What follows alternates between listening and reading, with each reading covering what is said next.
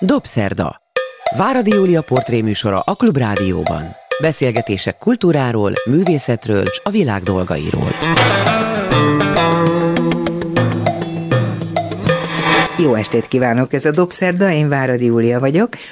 Jó napot kívánok azoknak, akik vasárnap délben az ismétlésben hallgatják a műsorunkat.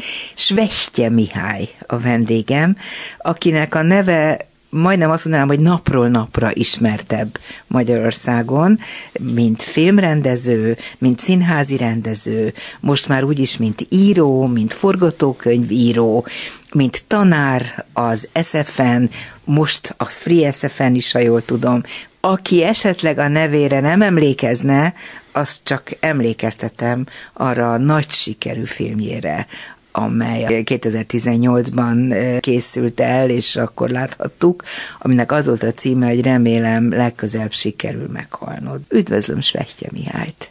Jó napot kívánok!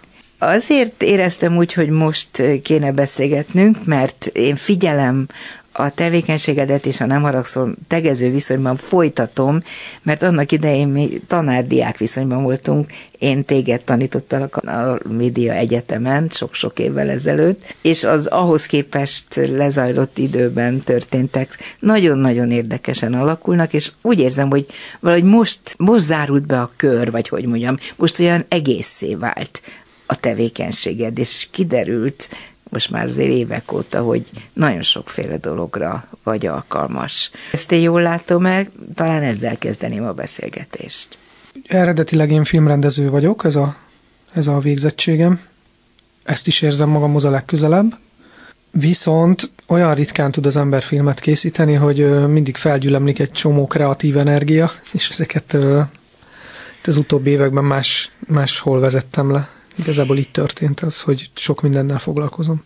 Hát bizony azt látja az ember, hogy egyre nehezebb azoknak a helyzete is, akik már legalább az első filmjüket megcsinálták. Ha körbenézek a fiatal kollégáid és szakmabeli társaid között, akkor azt látom, hogy az első film után talán a legnehezebb a másodikat megcsinálni. Ezt én jól gondolom?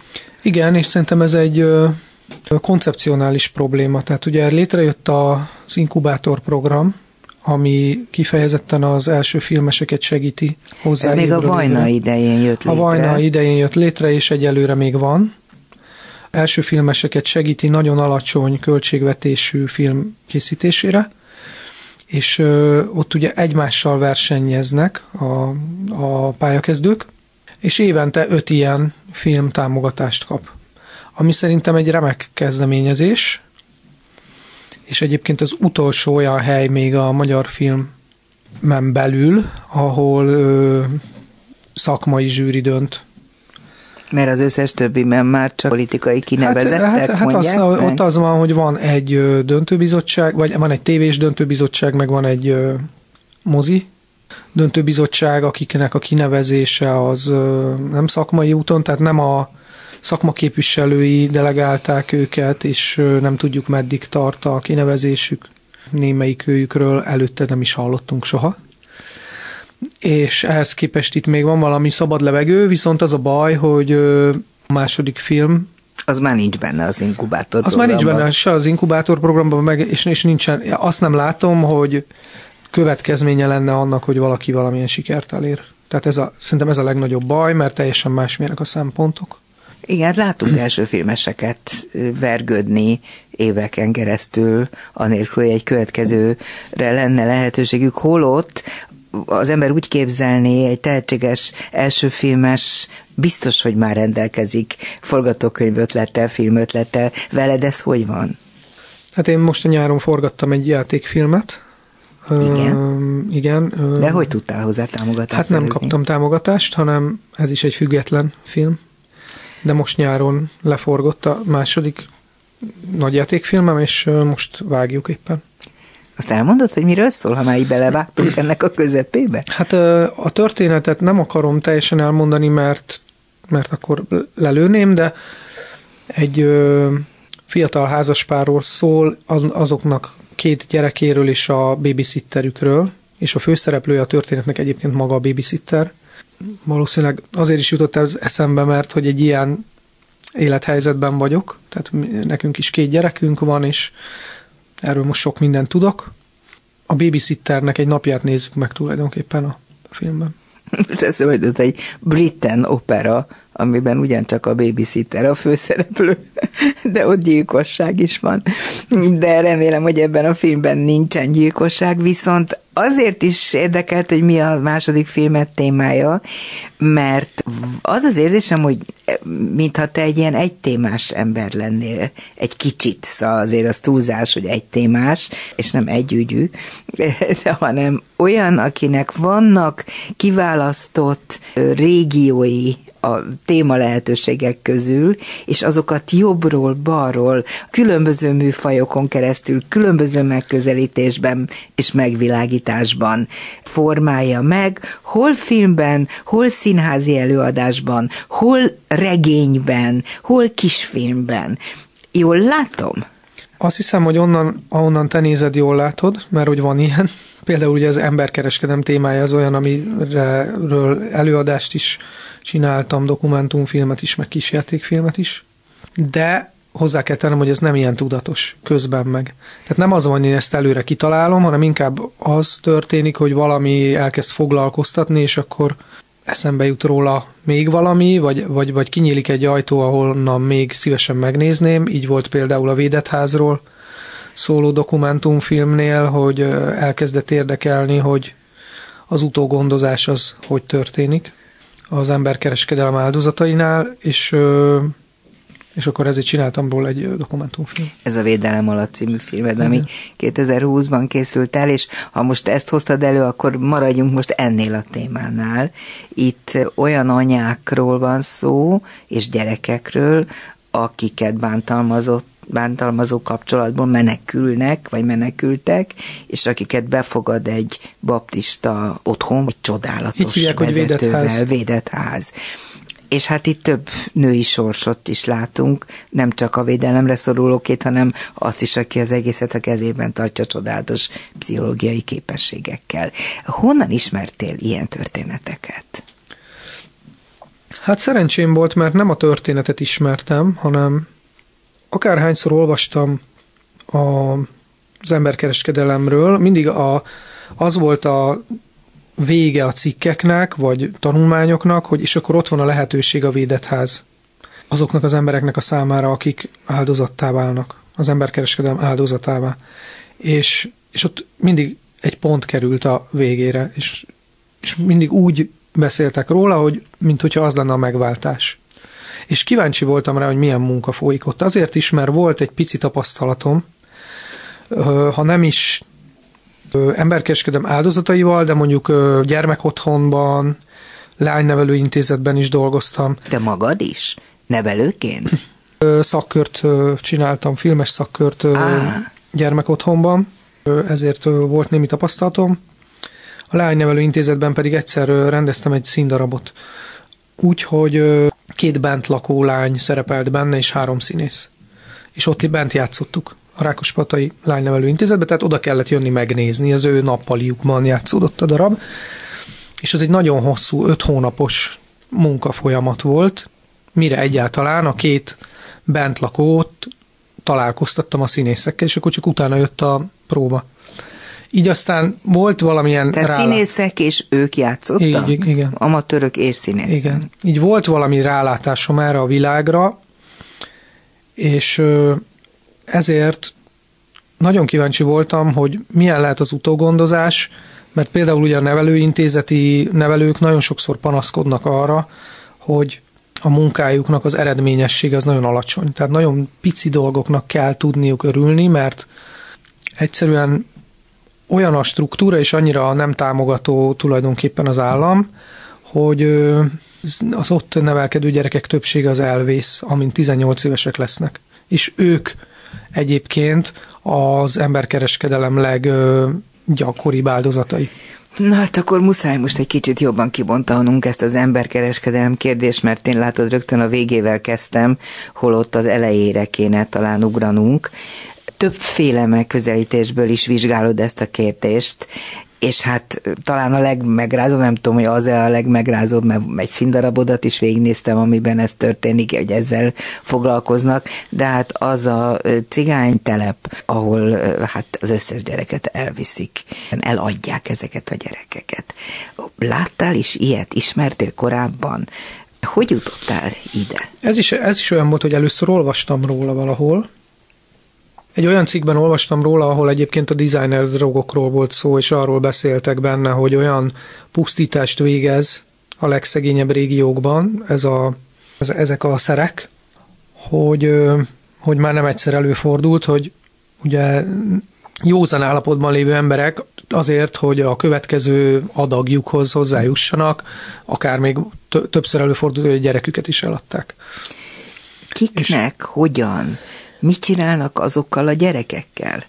Az emberkereskedelem az úgy néz ki, körülbelül amilyen módon az áldozattá lehet válni, az egyik az a koldus maffia, a másik az a prostitúció, aztán van a szervkereskedelem, ezek és a csicskáztatás. Tehát körülbelül ezek, ezek a, a, a lehetőségek vannak. A gyerekeket elsősorban prostitúcióra szokták el, megvenni és elvinni. Hova viszik őket? Hát külföldre, ö, Nyugat-Európába. Tudsz ilyen esetekről konkrétan is?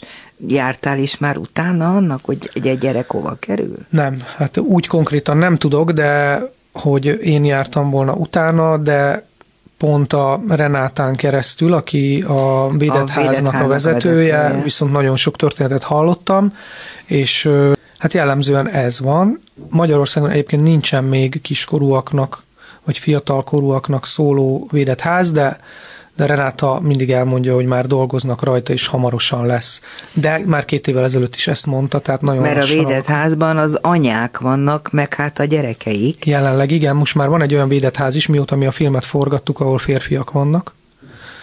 Ugye akik ők azok milyen a, hát ők, hát kell, ők, hogy védettek legyenek? Hát ők azok, akik vagy csicskáztatás, vagy, vagy koldus maffia áldozatai, és ö, időnként ők nem csak egyedüli, egyedülálló férfiak, hanem családdal együtt jönnek vissza valahonnan.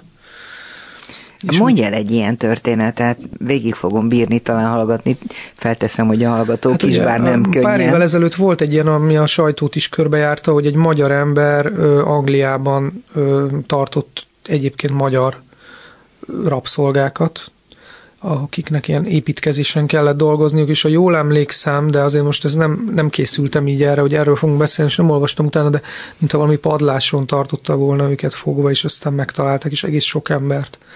Tehát ebben ugye az a nagyon nehéz, hogy sokan olyan körülmények közül jönnek, hogy eleve nincsenek is tisztában azzal, hogy ők áldozatok mert már a neveltetésüktől fogva olyan kegyetlen világban nőnek föl, hogy azt hiszik, hogy a világ az ilyen és kész.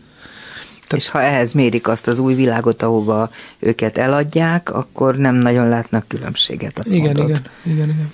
Hát például ez a cigánytelep, ahonnan elviszik a gyerekeket, ott a gyerekek rettentő boldogok, hogy beülhetnek egy remek autóba, hogy kapnak rákcsálni valót, amit addig sose kaphattak, meg rágóumit, meg amit szemszáj kíván az ő esetükben, és hogy hát autózhatnak eszükbe nem jut, hogy a szüleiktől kell elbúcsúzniuk. Na, Igen, azért mi... abban, a, ahol egyébként forgattuk ezt, ez egy valódi ilyen telep. És Tudták, hogy miről levál... szól? Igen, igen, de hogy én, a szereplők, akik játszanak benne, ők nem a telepről valók, tehát őket külön válogattuk előtte ilyen szereplőválogatást kellett, mert hát mégiscsak el kell játszaniuk valamit. Ez nagyon érdekel, ez, ezen gondolkoztam, uh-huh. amikor ezt megnéztem, borzasztóan megrázott, hogy, hogy honnan jöttek ezek a csodálatos arcú, fantasztikus tekintetű és értő gyerekek, és mit tudtak erről az egész dologról?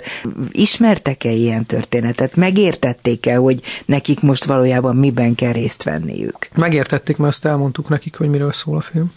Mit szólt? Mert szerencsére, vagy ez ugye mindig attól függ, hogy mekkorák a gyerekek, akikkel dolgozunk, de ők már akkorák, akikkel ezt meg lehetett hát beszélni. Hát ezek ilyen 7-től 14-ig. Igen, igen szóval ő, ővelük már meg lehetett beszélni, értették.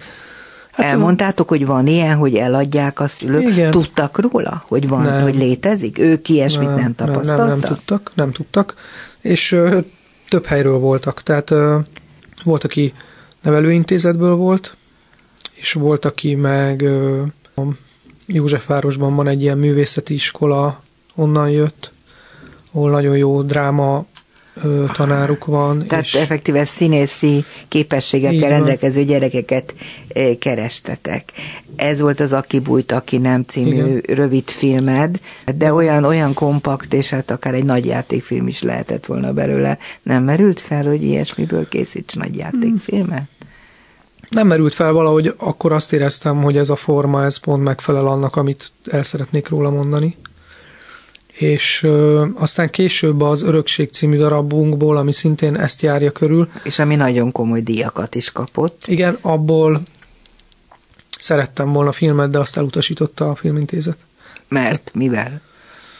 Hát pont ezzel, hogy, hogy a végén megveszi a gyereket, és azt mondták, hogy ez nem felel meg az ő nem tudom, volt egy egymondatos indoklás, de er, erre hivatkozva, hogy ez nekik nem tetszik, mert nem olyan képet mutat Magyarországról, mint amilyen. Aki megveszi a gyereket, az egy orvos, Németországból vidékre visszatért orvos, a édesanyja praxisát örökli, és mint ilyen találkozik azzal, hogy itt rendre eladják a gyerekeket, és akkor rádöbben, ha szabad nekem kiegészítenem az előbbieket, hogy, hogy rádöbben, hogy ezek a gyerekek, akiket itt eladnak, azok tulajdonképpen olyan borzasztó sorsot kell, hogy végigéljenek, amiből lehet, hogy ha ő kivenné például az egyiküket, akkor annak jobb dolga lenne, és ezzel meg is próbálkozik. Ugye? Igen, Jól fogalmam igen, össze. Igen egészen elképesztően fájdalmas és szomorú történetek ezek, és azt is gondoltam, amikor ezeket láttam, meg olvastam,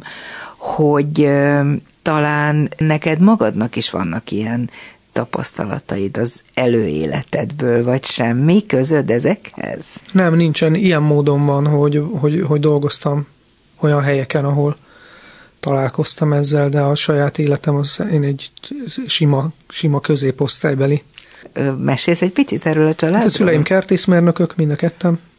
Kül, Budapest külvárosban nőttem föl. Az édesanyám egyébként Tiszaföldvári eredetileg. Neki ott, ott orvos volt az édesapja, és a helyi gimnáziumban tanár az édesanyja. Az apukám pedig budapesti volt mindig is, és őt az édesanyja egyedül nevelte, posta tisztviselő volt az anyja. Tehát nem találkoztál a gyerekkorodban, vagy fiatalkorodban ilyesmivel konkrétan, csak amikor később már felnőttként, vagy fiatal felnőttként Igen. tanítottál, vagy segítettél filmet készíteni. De hogy vajon mitől származik egy ilyenfajta érzékenység az emberben, hogy még az is felmerül bennem, hogy talán ez vitt téged a filmrendező irányába, mert hogy az ilyenfajta mélységesen mély gödrökben élő rétegeket, vagy azoknak a társadalmi problémáját akarnád feldolgozni? Hát valamiért, tehát úgy azt hiszem, hiszem magam, hogy valami így beakad, hogy azzal foglalkozni kell, és itt mondjuk nyilván nagyon egyszerű, mert az, hogy, hogy az ember azt látja, hogy gyerekek, akiknek csak oda kéne nyújtani a kezünket, azoknak világosan látszik, hogy hogy olyan pályára van állítva az élete, amiből ilyen tragédiák lesznek, az nagyon, az nagyon dühítő. Tehát amikor a nevelőintézetben dolgoztunk, akkor is azt éreztem, hogy hogy itt élünk egy olyan országban, ahol egyébként jelen pillanatban ugye a, a család és a gyerek kérdés az kiemelt politikai kérdés, tehát az, hogy minél több gyerek legyen, és ott van rengeteg gyerek, akiket meg, akikért meg nem teszünk meg eleget, az engem nagyon bosszant. És hogy vissza akartam térni, vagy belekezdtem egy fél mondatba, de aztán valahol elharaptam, hogy lehet, hogy, hogy én Hogy a, amikor erről a telepről beszéltünk, hogy én ezt uh-huh. egyébként ugye láttam közelebbről, és ezt ilyen egyszerűen szoktuk cigánytelepnek nevezni, de azért ez ennél egy bonyolultabb struktúrájú hely, ami azt jelenti, hogy nem csak romák élnek ott, hanem hanem mindenféle emberek, akik már máshol nem tudnak lenni, Egyébként sok, sokan vannak szintén az állami gondozásból kipottyant, általában kábítószer, vagy valaminek a rabságában élő emberek, akik aztán ott ö, találnak maguknak otthont. Olyan házakat kell elképzelni, hogy ott áll egy félig tetővel, félig nem tetővel rendelkező van, hogy van ablaka, van, hogy nem ablaka épület, és laknak benne 30-an, úgyhogy ezek nem is rokonai egymásnak ezek az emberek, hanem így a sorsuk összesodorja őket. És hogy én fontosabbnak tartom ezt onnan megközelíteni, hogy ez a szegénység miatt van, mert, mert hogy szerencsére a cigányság az sokkal bonyolultabb és sokfélébb társaság, Persze. és vannak, akik sajnos ilyen nyomorult körülmények között élnek, és vannak teljesen máshogyan élők is, és mindannyian közben meg egy kultúrát képeznek, és úgyis még nagyon sok színűek. És hogy, meg hogy így most elsőre, főleg, hogyha ezt egy rádióban valaki hallgatja, és nem ismeri a filmeket, akkor nem szeretném, hogy valaki úgy képzelje el, hogy készítettem egy filmet arról, a hogy a cigányok eladják a gyerekeiket, mert hogy ez egyáltalán nincsen nem így. erről van szó. Nem erről van szó, mint ahogy azt is nagyon tudjuk, hogy mennyire család és gyerek szeretőek egyébként a cigányok. Itt arról van szó, hogy van egy olyan élethelyzet, meg ez a szörnyűség, ez a designer drog, ami ugye ezt tudjuk minden ilyen típusú súlyos függőségnél, hogy van egy pont, amikor az ember már annyira durva állapotban van, hogy már nincsenek morális gátok, semmi nincs. Ez egy sima, súlyos alkoholizmusnál is meg tud történni, és itt is inkább erről van szó, és nem is feltétlenül vannak tisztában azzal, hogy mi történik körülöttük, vagy abban a pillanatban, amikor ezt megteszik. Volt-e alkalmad, egyáltalán volt-e igény benned erre, hogy megmutasd olyan embereknek ezt a filmet, akiket ez ennyire közelről is érint? Hát a védelem alattnál igen, tehát hogy ott kifejezetten próbáljuk küldeni olyan helyekre, és ingyen odaadjuk, ahol szívesen levetítik például olyan fiataloknak, mint akiknek a film végén lehet látni a, a Marcsi egy ilyen foglalkozást tart, ahol elmondja, hogy ő milyen csapdákba esett bele, és így próbálja figyelmeztetni őket arra, hogy mi várhat rájuk, és mire vigyázzanak. És mi kifejezetten szeretnénk, és adjuk is oda több helyre is kérték már, meg mi is keressük a kapcsolatot azokkal a helyekkel, ahol ezt levetíthetik. Hát, ha egy embernek segít, valakinek felnyitja a szemét, és tanul belőle. És nem csak azoknak, akik áldozatként bekerülnek ebbe a védett házba, vagy egy ilyen védett házba, hanem azt hiszem, hogy nagyon elgondolkodható az a sors is, amelyet a vezetője ennek a háznak képvisel, vagy ami, ami, ami az ő élete, amikor is valaki tulajdonképpen belemenekül egy ilyen lehetőségbe, hogy segítsen, hogy átadjon minden belső érzelmi igényét másoknak, és azokkal elégítse ki a vágyát, hogy, hogy, hogy jól érezze magát, mert hogy, hogy eltűnik a férje, Aha. tehát a fér nélküli nő, az egyedül élő nőnek a problémája, az, az is tulajdonképpen itt összpontosul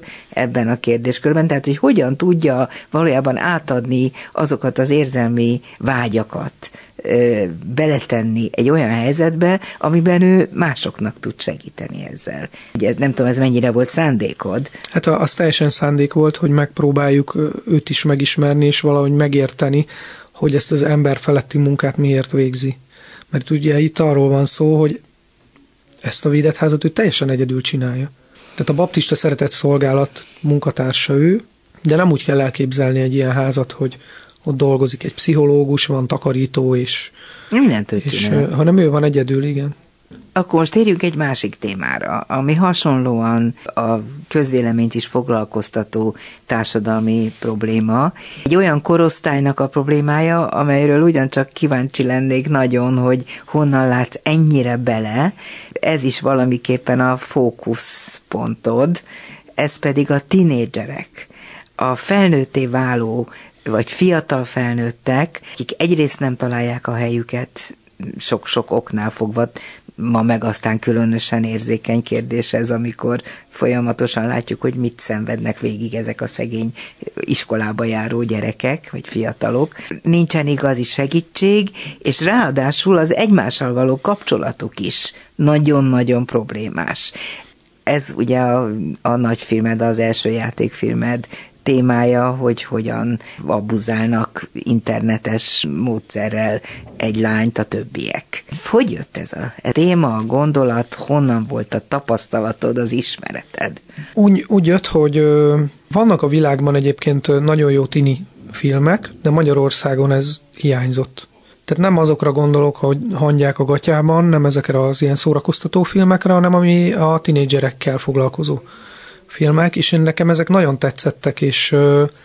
Mondjál egy pár példát, ha így tudsz fejből. Hát például volt egy olyan Lucas Moodison nevű rendezőnek a Fucking Ómol, ez volt a címe, magyarul azt hiszem kurva Ómol, ez, Ómol az egy város. Azt hiszem ez volt a magyar címe, mert itthon is ö, lehetett látni moziban pár évvel ezelőtt, vagy mm-hmm. hát mhm. van a Larry Clark, amerikai rendező, akinek már Kitz, meg meg Ken Park, meg ehhez hasonló, jó pár ilyen filmje van. Kifejezetten tinédzserekről és tinédzsereknek hát, szóló filmek? Vagy az, hogy nek, azt nem tudom, mindenkinek, de tinédzserekről. Ezek egyébként nem egyforma filmek egyáltalán. A Lucas Moodysonnak sokkal nagyobb lelke van olyan értelemben, hogy ő empatizál a karaktereivel, a Larry Clark az kicsit kívülről nézi őket, és olyan úgy néz rájuk, mint hogyha ilyen véglények lennének, tehát azért más, más a nézőpontja.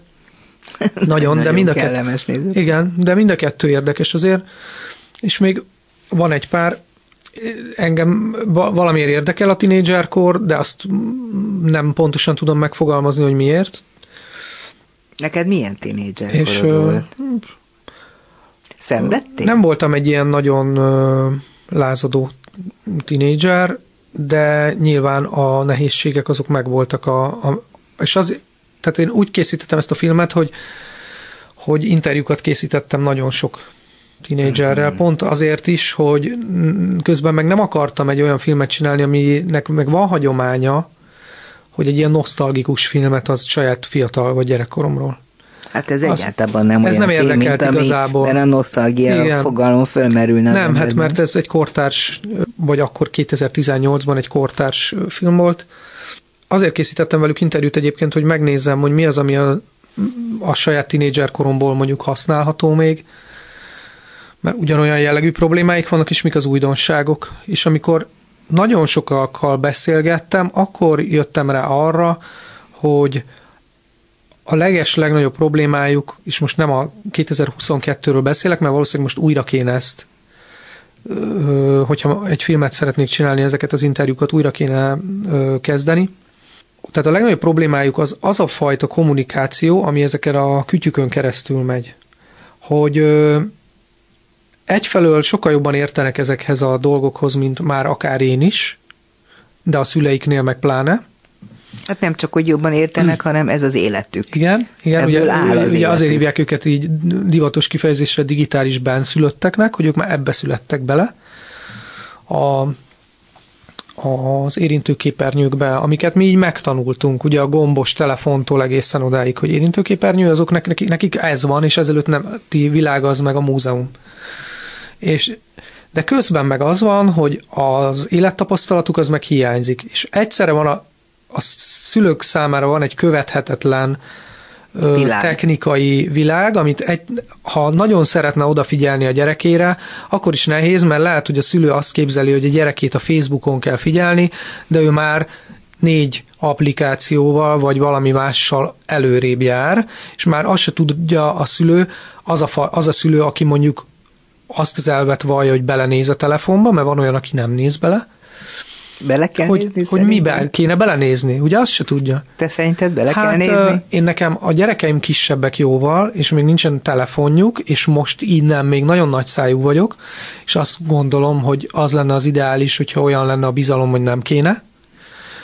De beszélgettem szülőkkel is, és volt olyan, aki azt mondta, hogy ő szégyeli magát, de belenéz, mert annyira félti a gyerekét, és egy, tehát nem tudtam elítélni egyáltalán nem tudtam elítélni, miközben azt érzem, hogy talán az lenne jó, ha nem kéne belenézni. De az a baj, hogyha már ennél a kérdésnél tartunk, és ez egy vita téma is, hogy hiába néz bele a, telef- a gyerek telefonjába, hát a töredékét nem érti meg annak, amit ott lát, hiszen az egy másik világ, az a virtuális valóság, amelyben ezek a gyerekek élnek, annak annyiféle olyan tényezője van az én távoli látásom szerint, pedig én nagymamaként nézek erre, hogy, hogy ne, nem is tudod összerakni a mozaikokat ebből. Nem, az az érzésem. Mondom, hogy az is, hogy nem is biztos, hogy tudják, hogy aktuálisan melyik az az applikáció, amin keresztül megy a kommunikáció. Tehát ez nem ennyire egyszerű, hogy megnézem, hú, a gyerek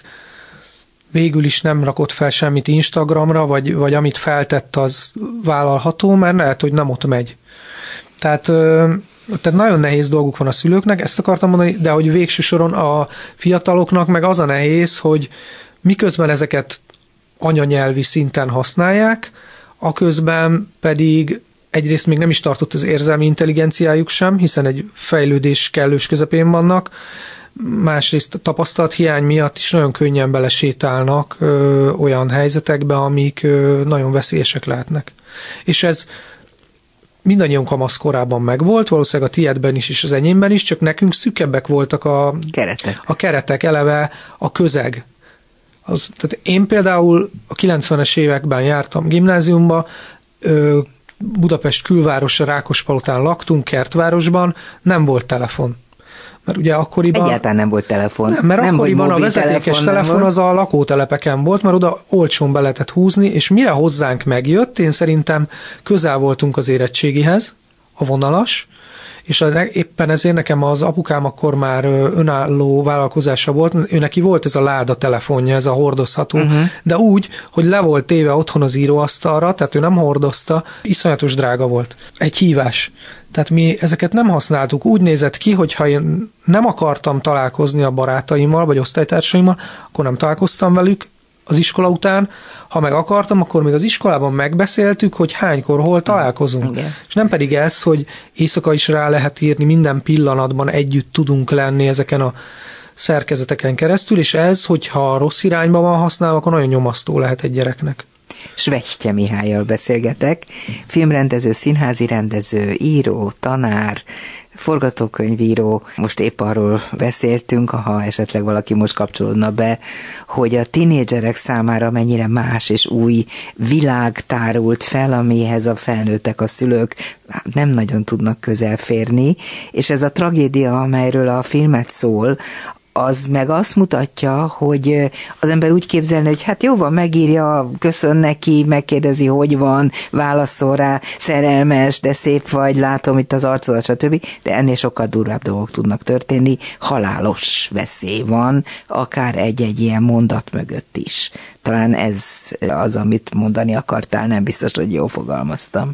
Igen, tehát visszatérve az interjúknak az volt a tapasztalata, hogy szinte mindenkinek volt erről valamilyen története, természetesen nem annyira súlyos, a többségnek szerencsére, mint amit a filmben aztán mi megmutattunk, de az, hogy, hogy értékőket, traumák az ilyen típusú kommunikáción keresztül, az, az majdnem százszerzalék volt.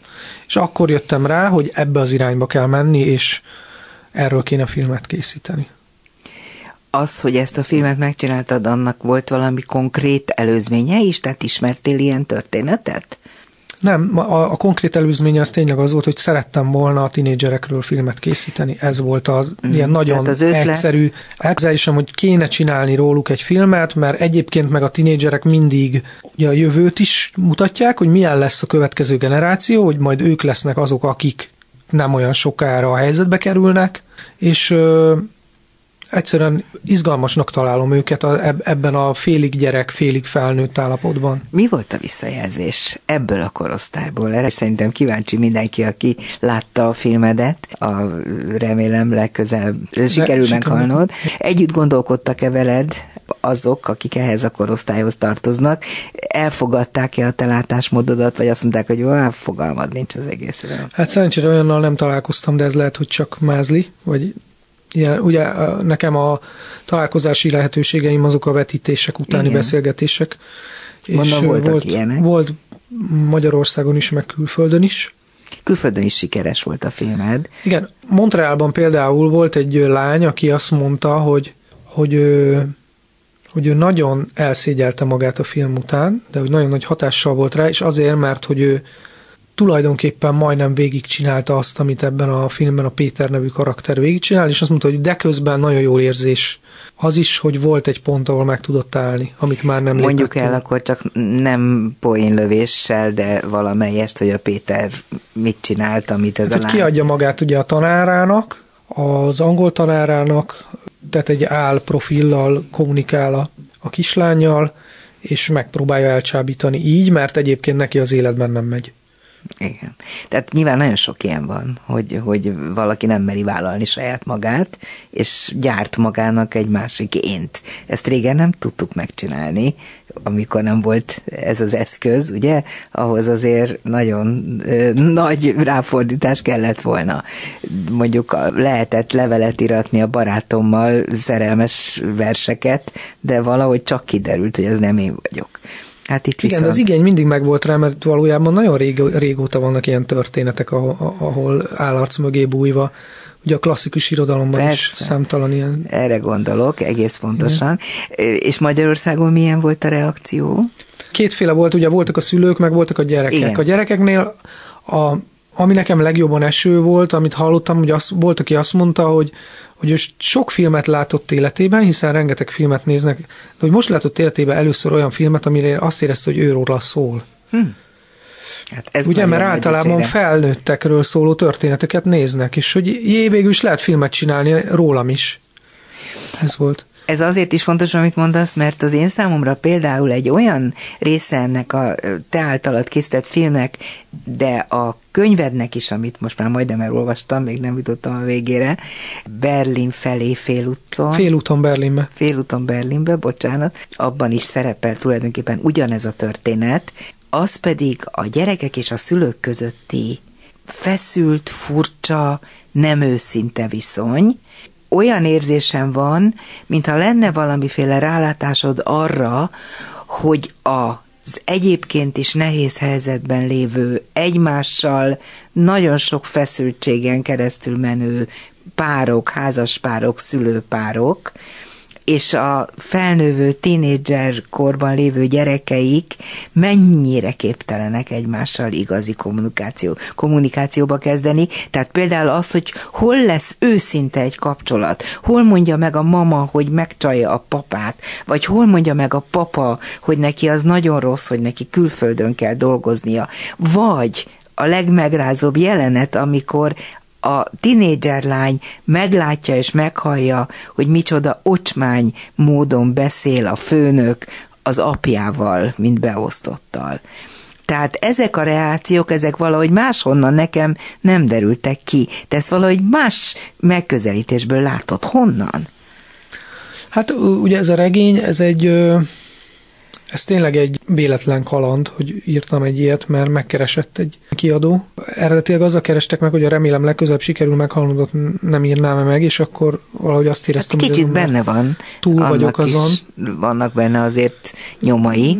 Lehet, ezt nem tudom. Szándékosan nem, de lehet, hogy hasonlóságok vannak. Viszont volt egy másik... Hát ha más nem, a korosztály. Igen, az igen. De volt egy másik történet csírám, ami egyszer szeretnék majd talán filmben is megcsinálni, és jó lehetőséget láttam abban, hogy akkor ezzel ilyen módon tudok foglalkozni, és közben ki lehet próbálni az írásnak egy másik formáját is, mert eddig ugye azok nem voltak annyira messze egymástól, hogy színdarab meg forgatókönyv, hiszen alapvetően dialóg, dialóg alapú és helyzet alapúak. Hát ebből lehetne filmet is csinálni akár, nem? Hát mondom, ez eredetileg nekem... Ez egy, mint a forgatókönyv lenne, egy kicsit olyan. Igen, lehet. Mindenesetre érdekes volt kipróbálni, de arra válaszolni úgy nem tudok, hogy honnan jön ez nekem, mint ahogy abba sem vagyok biztos teljesen, hogy ez sikerült, inkább úgy mondanám, hogy megpróbáltam. De milyen viszonyban voltál a szüleiddel, ezt megkérdezhetem? Nem akarok mélyre menni, és csak annyit mondjál, amennyi jól esik. Bocsánat, előtte köhögök egyet. Jó még ebből a betegségből visszamaradt a, Szegény. ez a köhécsel is. Covid. Nem, ez a kézlábszáj betegsége, amit elkaptam. az mi? Nem olvastál róla? Most már pedig sok cikk van. Ez, ez egy olyan betegség, ami a bölcsödékben vagy kisgyerekeknél terjed, de most van egy olyan változata, ami elkapja a, a szülőket is, és nekem bölcsödés a kisfiam, és ő hozta haza, és egy ilyen borzalmas, ilyen kiütésekkel járó... Jaj, de szörnyű. szörnyű. Nem hallottam róla. De túl vagy rajta. Hát igen, ennyi van még belőle. Mm. Mi volt a Ja, a szüleim. Hogy ö, nekem egyébként ö, nem volt egy konfliktusos viszonyom, tehát ö, nem erről van szó, és nem rólam szólnak ezek a történetek ilyen módon. Nyilván a, a remélemben ott vannak beépítve ilyen apróságok a saját kamaszkoromból, de, de ebben a regényben olyan megtörtént konkrétum nincsen, ami a, a saját életemből lenne. Lehet, hogy a gondolkodásmódban, ahogyan ez a lány gondolkodik, és ahogyan én kamaszként gondolkodtam, ott vannak kapcsolódási pontok, valószínűleg vannak, de ennél többet nem hát tudok. Szóval az jön le nekem, hogy nincsen nyelv a kétféle generáció között. Nincsen igazi Igen. nyelv, nincsen igazi szó, amivel meg tudná fogalmazni azt, amit gondol és érez ezekben a nagyon szélsőségesen nehéz ügyekben. Igen, de ebben az is benne van szerintem, ennek is van egy természetes része is, hogy a kamaszkor sok minden mellett arról is szól, hogy a leválás a szülőről. És ez azt jelenti, hogy azért, hogy az önálló identitását megtalálja az ember, van egy ellenállás az eddigi autoritással szemben, akár mennyire is lehetett az gyöngéd autoritás, de mégiscsak eddig az történt, amit a szülők mondtak, azt én végrehajtottam többé-kevésbé, de mégiscsak. Hát most és kamasz pedig, vagyok, szembe igen, kell Most pedig az önállósodás, tehát az, hogy hogyan lesz belőlem önálló ember, és ez természetes módon egy bezárkózással is jár, és szerintem az is természetes, hogy bizonyos dolgok talán nem is tartoznak a szülőre.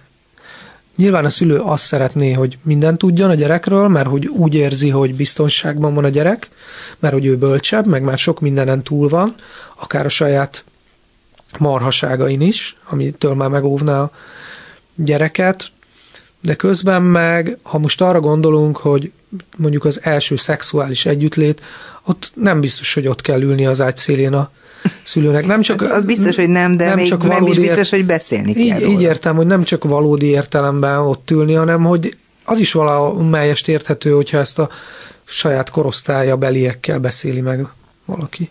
Vagy mondjuk a igen. nagyobb testvérével. Vagy igen, igen, igen, igen. És persze erre lesz, aki azt mondja, hogy nem, mert a legjobb szülőgyerek viszony van, akár erről lehet beszélni, és lehet, hogy van ilyen szülőgyerek viszony is, de nem gondolom feltétlenül, feltétlenül azt, hogy azok, akiknél ez nem megy, az attól még egy nagyon rossz viszony lenne. Szóval tehát szerintem nincsenek könnyű helyzetben a szülők sem, és nyilván a, a kamaszkor meg nagyon nehéz akkor egy kicsit még hagyjunk időt az egyetemnek.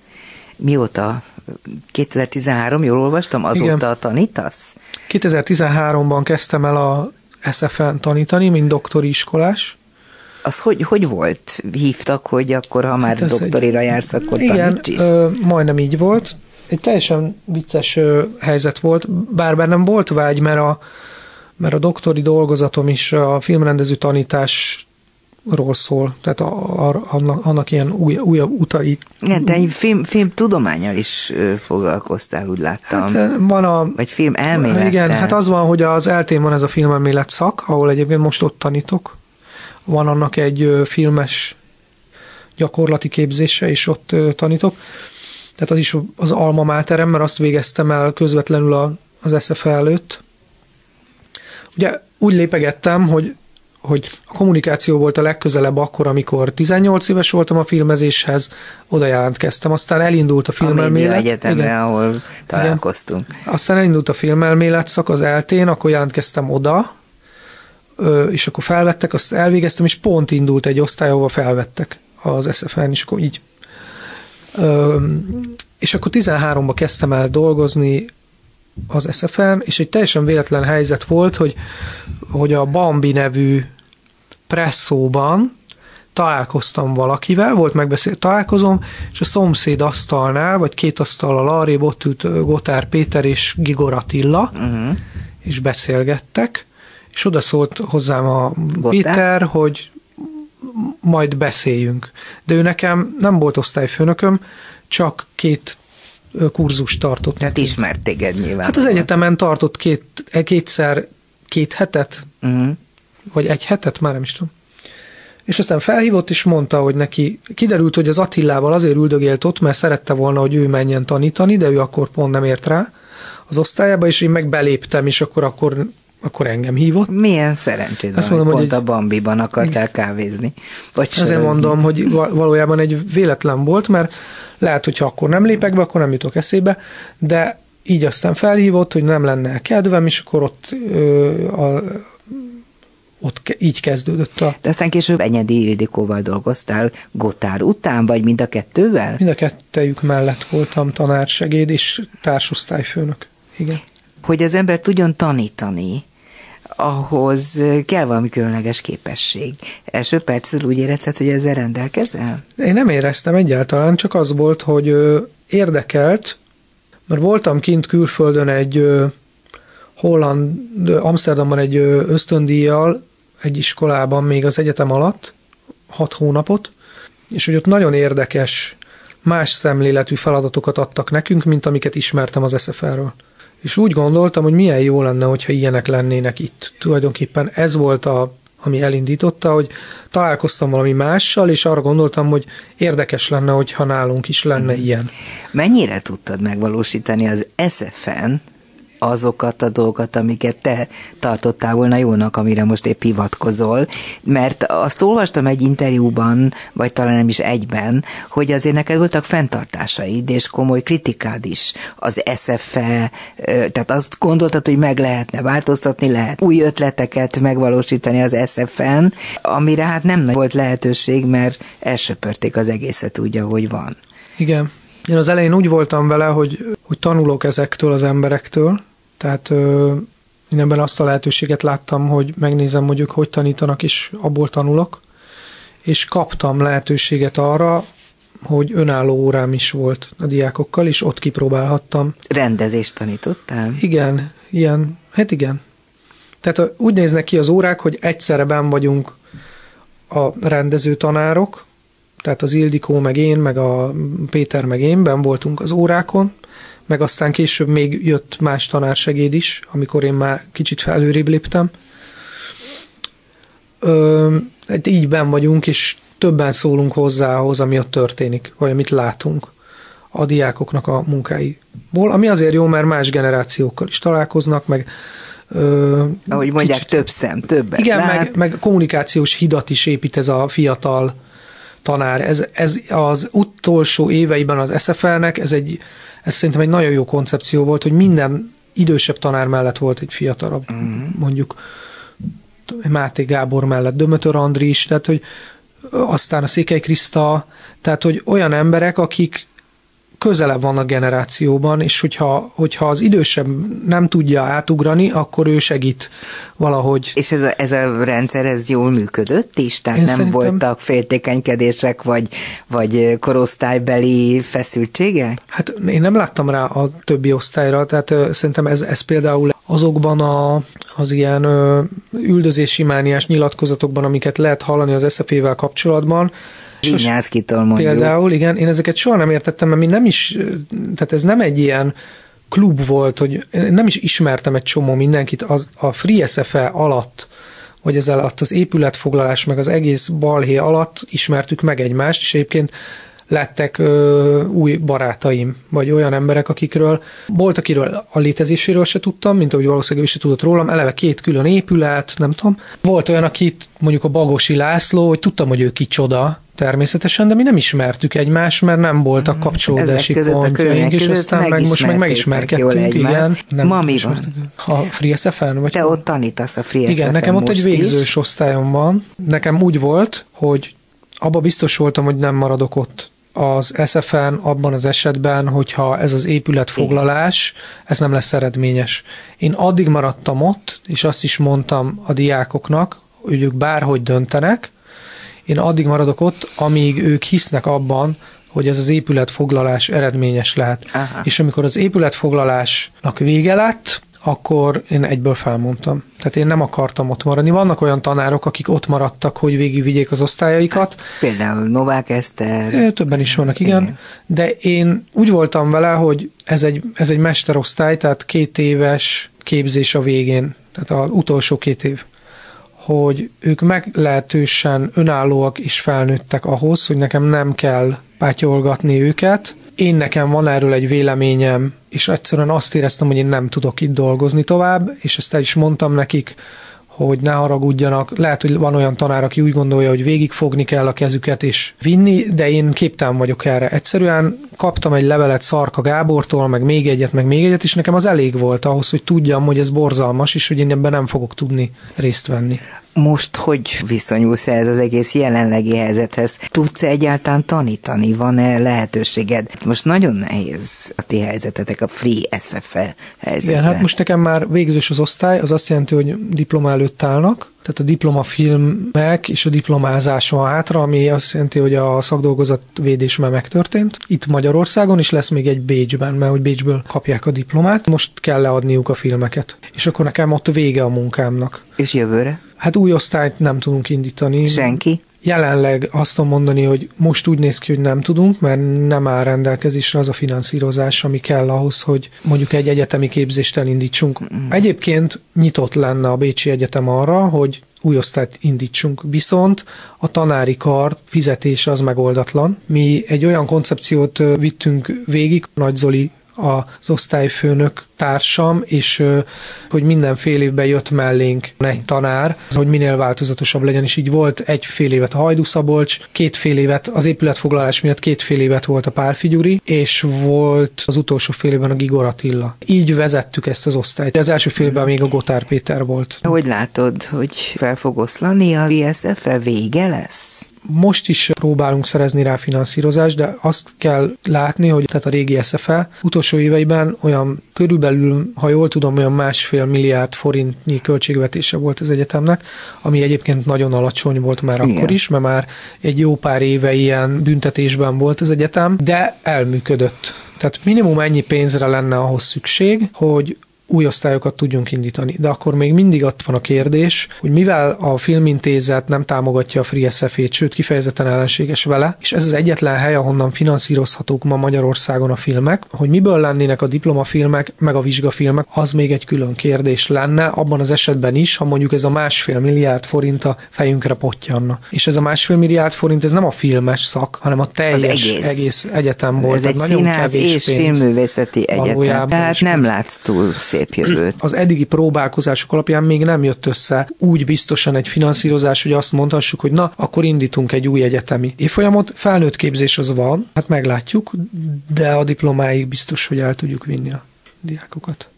Svehje Mihály volt a vendégem a Dobszerdában. Köszönöm szépen, hogy jöttél. Köszönöm a meghívást. És hát nagyon büszke vagyok, hogy egy volt tanítványom ilyen sokra vitte. A mai műsorban Král Kevin, Rózsahegyi Gábor, Csorba László és Pálinkás János segített. Köszönöm szépen az ő segítségüket. A műsorunkat az ismétlésben vasárnap délben is meghallgathatják. A YouTube videót ne felejtsék el megnézni, az rövidesen majd értesítjük a hallgatókat hallgatókat, hogy mikortól fönt lesz, érdemes megismerkedni személyesen, így képen keresztül is Svehtye Mihályjal. A szerkesztő műsorvezető Váradi Júlia volt. Köszönöm a figyelmüket, viszont hallásra.